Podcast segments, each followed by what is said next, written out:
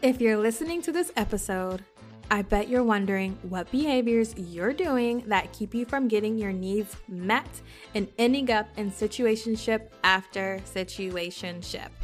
I got you. I've created a situationship quiz and I'm so excited about it. Take the quiz to discover more behaviors and more tips for navigating situationships because I know you're in more than one right now no judgment, boo boo.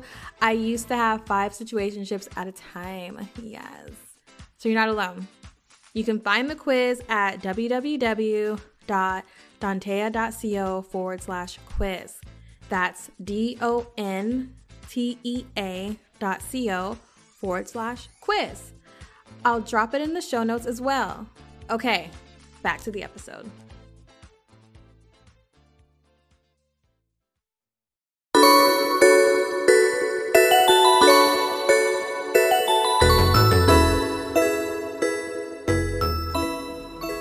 Hi! Welcome to Detox Therapy. I'm your host, Dontea Mitchell Hunter. I'm a licensed marriage and family therapist. I have an online private practice. It's called Soirees in Therapy. And I work with Black women to help them on their journey of self discovery and becoming their true authentic selves.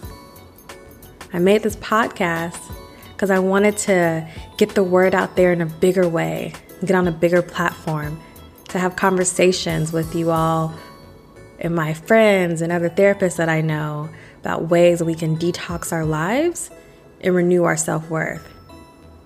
And so, in my private practice, I do a lot of work around perfectionism, people pleasing, self worth issues, self esteem challenges.